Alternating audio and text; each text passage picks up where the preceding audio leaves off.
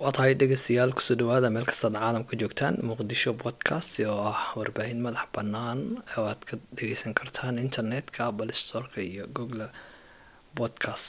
Intaba aad ka heli kartaan waxaana ku soo gudbin doonaa halkan barnaamijyo kala duwan. Waa tahay weli waxaan guda jirnaa ciyaaraheeni adduunka waxaa foodistaraya iminkana kooxaha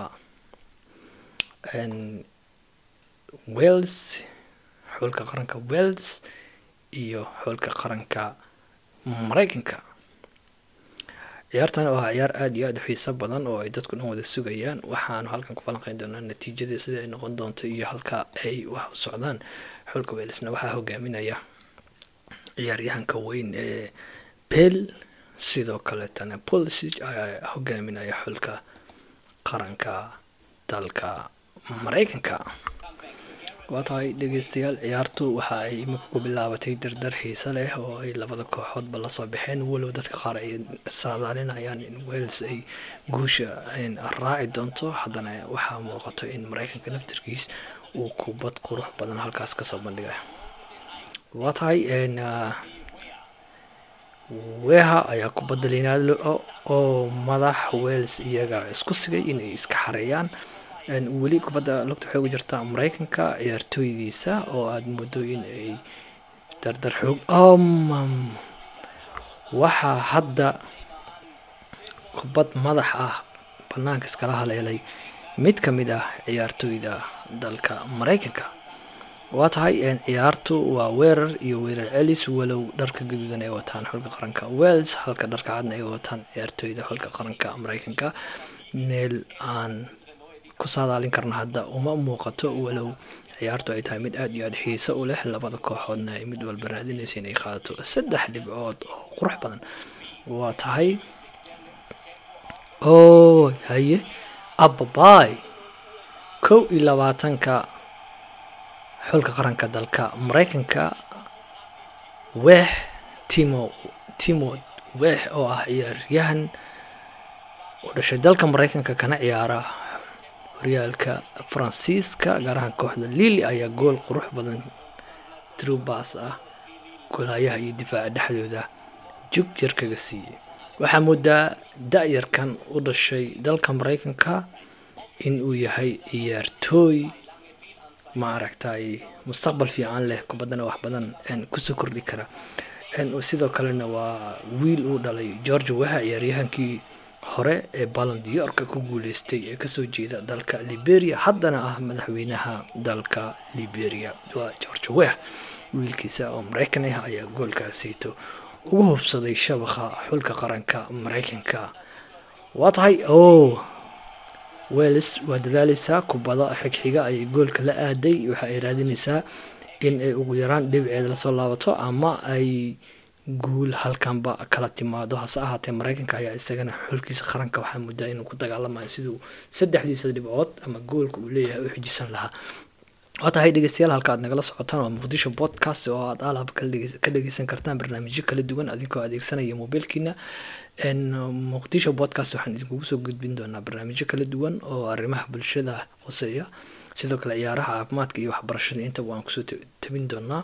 Waxaan ku wareysan doonaa dad aan is leenahay waa macquul bulshada waxbay isu kordhayn doona hadduu ilaah yiraahdo.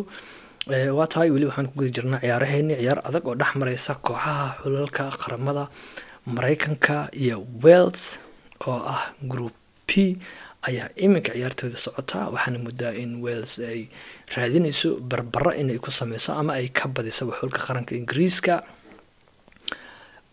Sorry iga raalli ahaada xulka qaranka dalweynaha mareykanka gool soddon iyo lix daqiiqa markay ahayd oo u dhaliyey tim weeh ayaa wuxuu noqonayaa goolka keliya ay leeyihiin.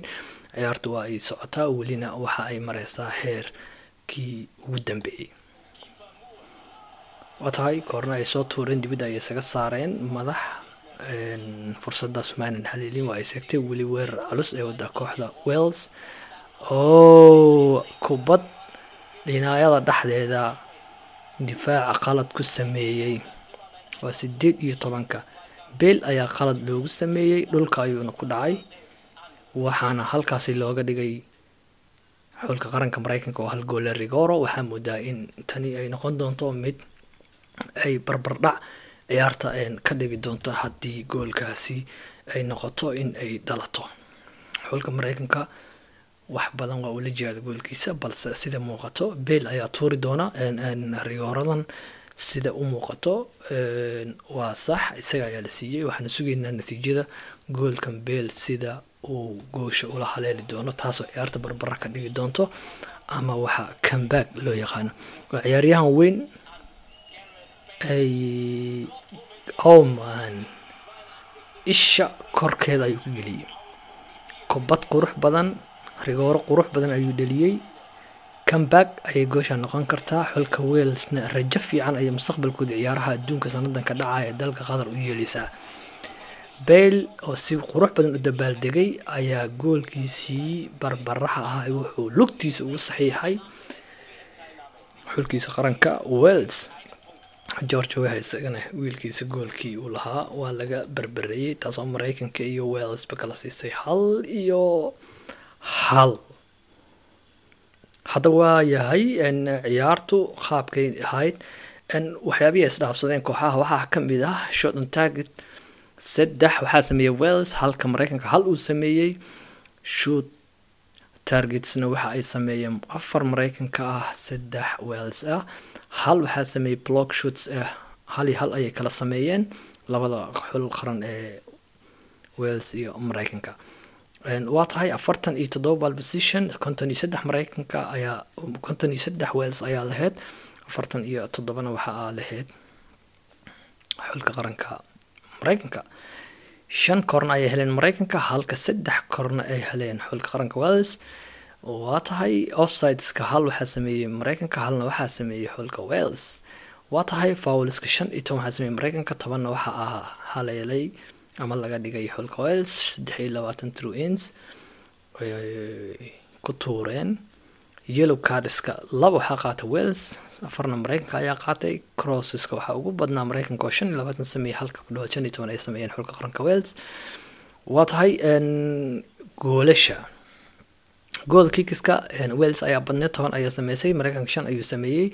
So waxaa moodaa in marka counter attackguna waa hal iyo hal. Waxaa moodaa labada kooxoodba inay ahaayeen. Laba kooxood oo maaragtay dadaal badan muujiyay ciyaarta intii ay socotay. Halka mareykanka uu rajadu ka lahaa in goolkiisa difaacdo balse wales waxay ku dhalisay in weerarkeed intaas ka xooganaada taasoo markii dambe keentay kambaan qurux badan inay ciyaar adduunka la yimaadaan. Daqiiqadihii ugu dambeeyey ciyaaraha. Sida aan ku arki karnaba ciyaaraha adduunka sanadkan meel xiisaa ayay marayaan kulamadii ugu horreeya ayaa la ciyaaray. Kulankani mareykanka iyo walesna wuxuu ahaa kulan group b ka dhacay oo ay labada kooxoodba dhibic iyo dhibic ay kala qaateen. Halkaasina waxay noqonaysaa in iiraan ay tahay kooxda ugu dambeysa. Ingiriiskana uu haysto saddex dhibic halka hal dhibic iyo hal dhibicna ay haystaan qaramada xulalka ingri mareykanka iyo wales. Wales rajo ayay leedahay sida aniga is leeyahay. Walow dadka qaar ay saadaalinaya in mareykanka gruubkan uu ka soo baxayo waase arkeynaa ingiriiskan waxay u badan tahay inuu koob ku soo bixi doono. Waa tahay dhegeystayaal meel kasta aad nagala socotaanba halkani waa muqdisho podcast oo aan idinkala soconsiin doono. Waxyaabaha ku soo kordha caalamka iminkana waxaa isa gaara siineynaa ciyaaraha adduunka oo ay dad badan oo taageerayaasha maashaqiinta kubadda cagta ay naga soo codsadeen inaan ka fahloono halkaas ayaan barnaamijkeeni ku soo koobaya waxaa idinla socodsiinaya anigoo kamaal xasan xuseen ah. Waad salaamantiin